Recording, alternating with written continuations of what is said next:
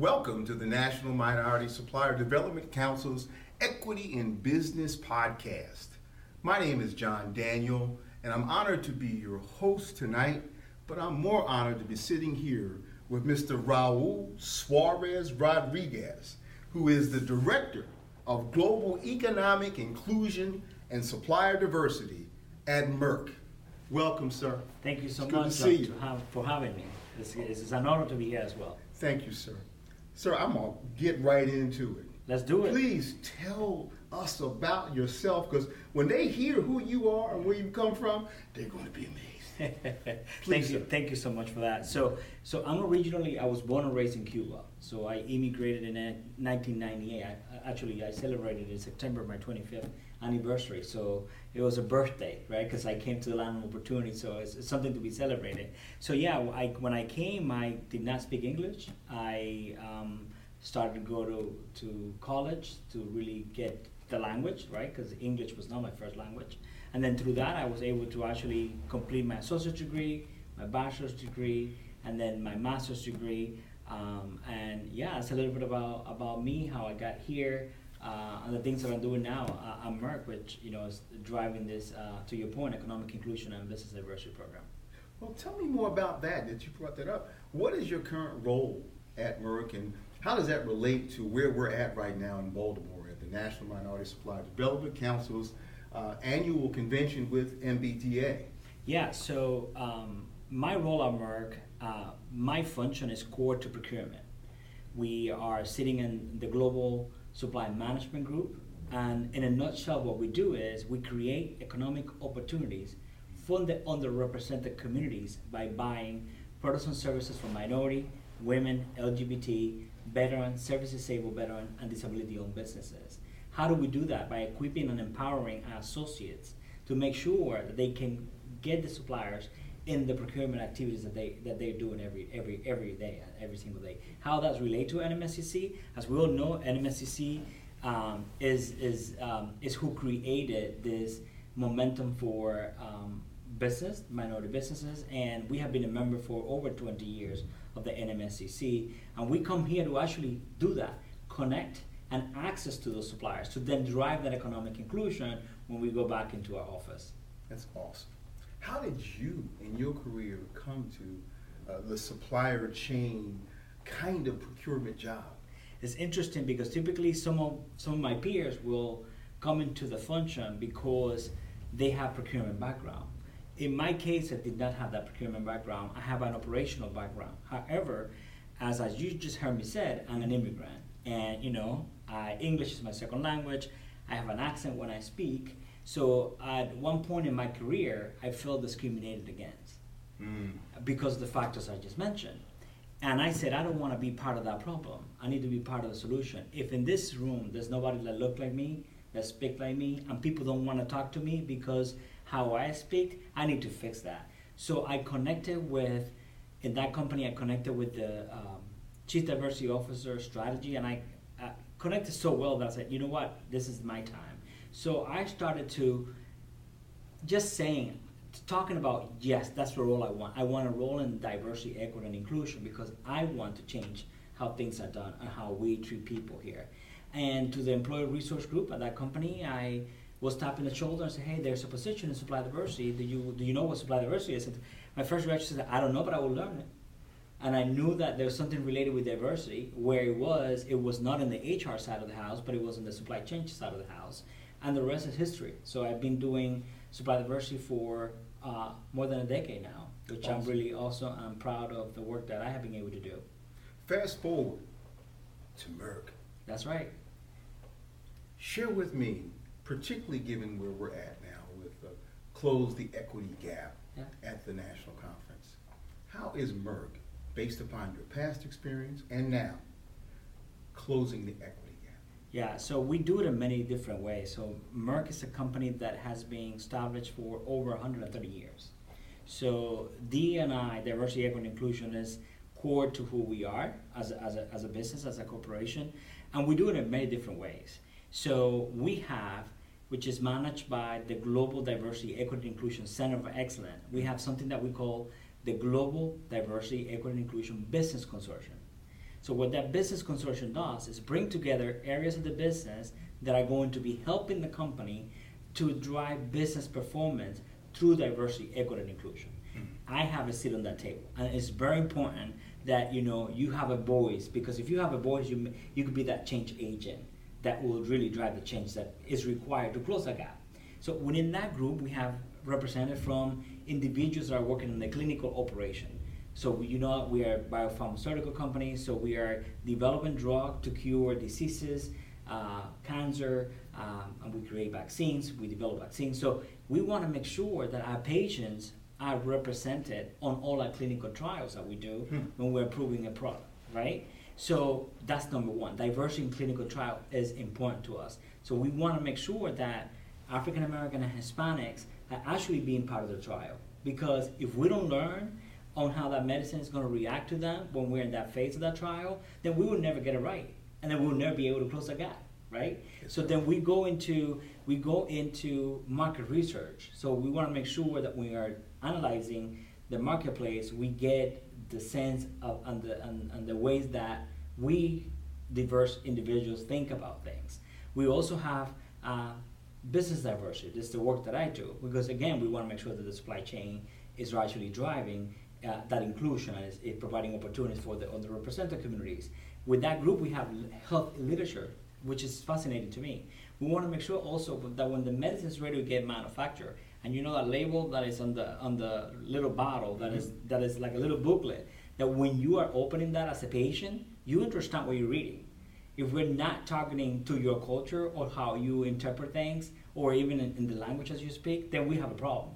Because if you know if you don't adhere to the medication, then you are not going to be we're not going to save your life. And our purpose is to you know improve and save lives around, around the world. So uh, so that's important for us. And then I think taking that into the work that I do, I, sh- I can share with you that in 2022 we executed a study because we really want to understand how supplier diversity is actually closing that health equity gap. Hmm. And what we, the results were fascinating. So I can tell you that what we did was we looked at data from the University of Wisconsin, uh, population health, and we worked with um, a, minority business enterprise to really help us with this data analysis. And what we find out is that when we're spending in a in a community um, more than two hundred eighty thousand dollars, we're closing some of the social determinants of health. So, what are the social determinants of health? 80% of your health outcomes are not related to the health system, are related to the social determinants of health. In those social determinants of health, we have education, uh, access to healthy food, access to insurance, um, uh, household income. So all of that is under that social determinants. So what we did with that study is we got down to like those $280,000 that we spend is actually increasing the income in black household to almost $10,000. Wow. The same amount is actually impacting the household income in Hispanic by 5,000. Uh, dollars, right? So that's the impact. So now we have that data, and we can actually go and buy from the states, the counties in which we don't have representation today of suppliers, and we can make an impact and close that health equity gap. That is awesome clearly, folks, this man's background and professionalism is helping the community. Um, let me ask this. When you look at how Merck spends its money relative to equity, uh, what are the relevant points that you'd like to articulate? So we we're very intentional and strategic on how we do that, and we want to make sure that what we do it is it's driving an impact. Hmm. We also know that every million dollar that we spend is actually generating 13.4 jobs. Wow.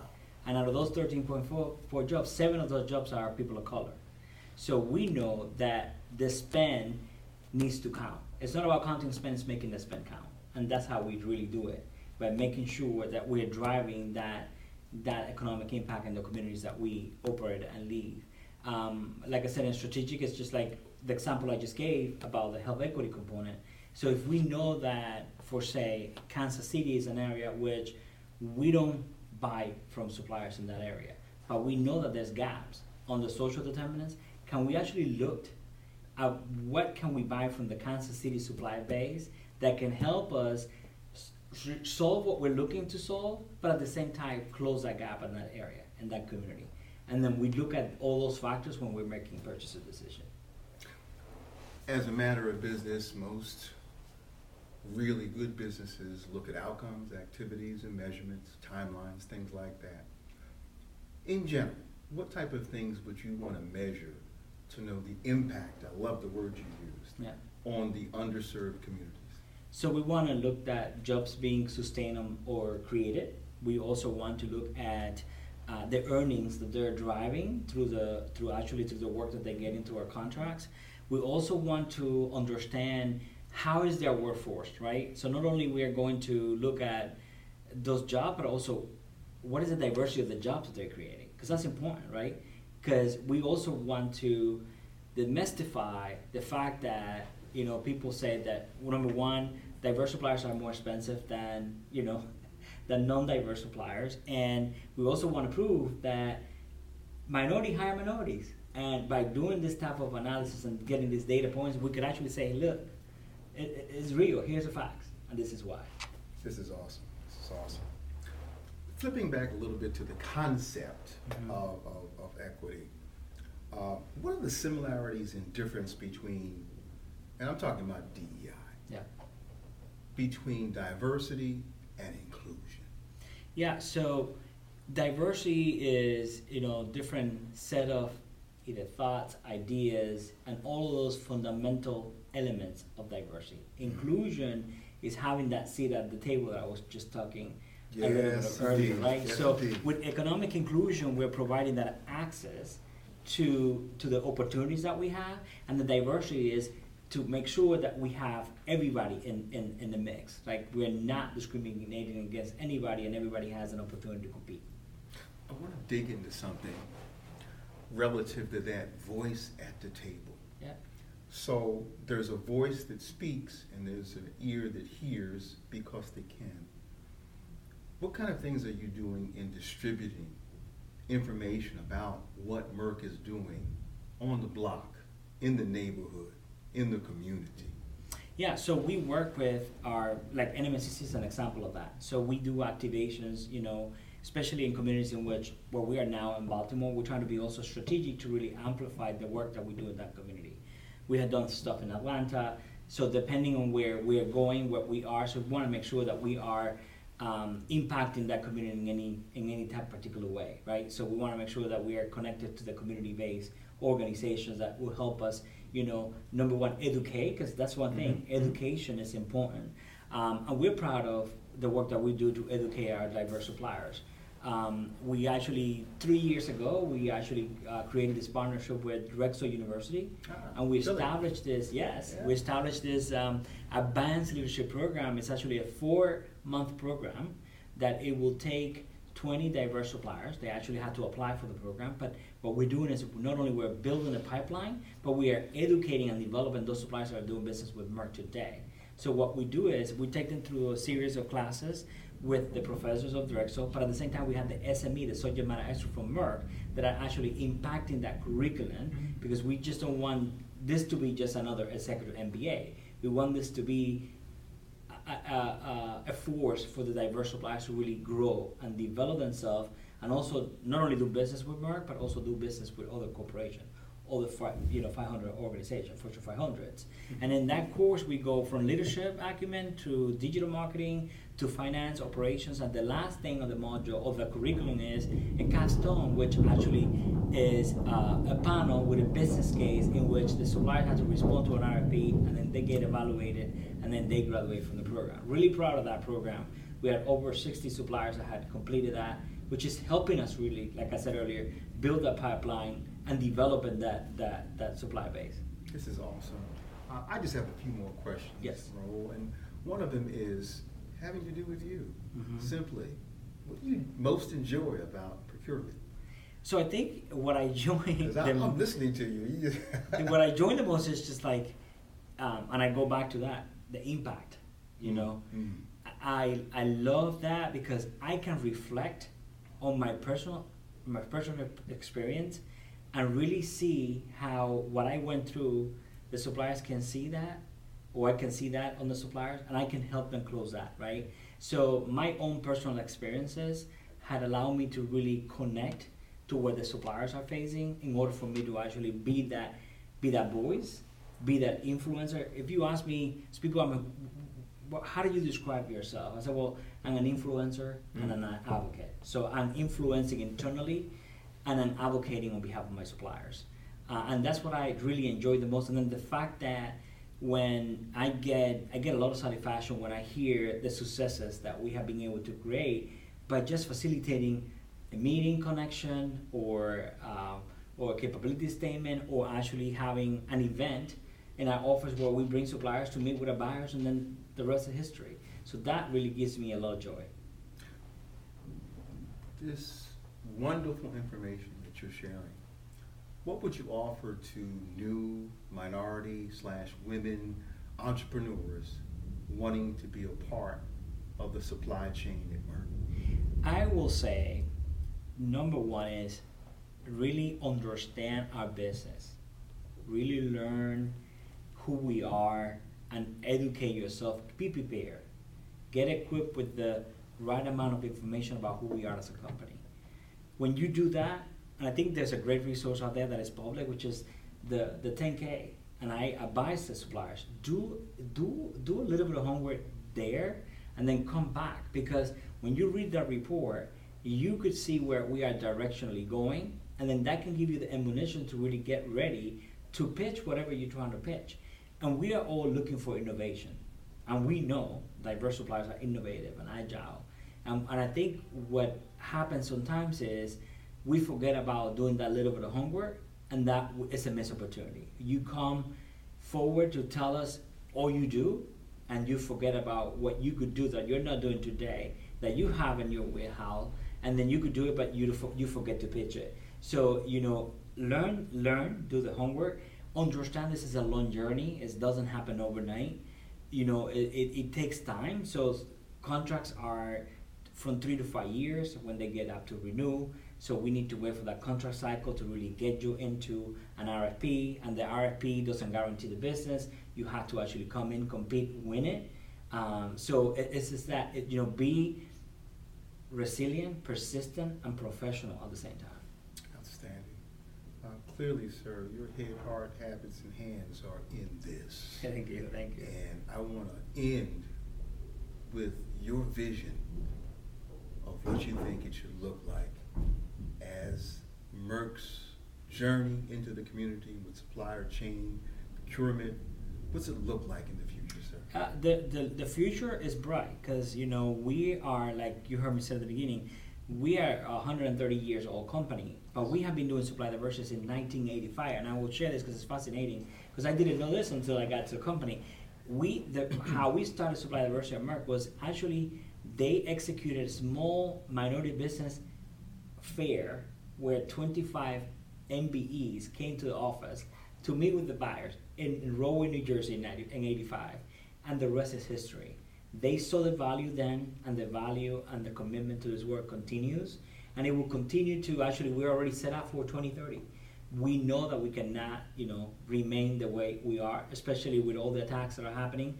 We need to be positioned to be the leader, and we will continue to be. So we're actually looking at goals that will lead us to 2030 we want to we want to do more. We want to double up the amount of percentage that we do with our suppliers to be representative of the communities, the minority businesses, the the women, as you, as we as we talked earlier. That's a beautiful vision, and I believe you're going to make it happen, sir. Absolutely. Merck. And I, I want to close out here and just say thank you to our guest, Mr. Raul Suarez Rodriguez, who is the Director of Global Economic Inclusion and Supplier Diversity at Merck. Uh, and thank you again, sir, for taking the time to share with us. I think this has been informative for the viewers at the National Minority Supplier Development Council, uh, Equity in Business podcast. Blessings to all of you. Take care.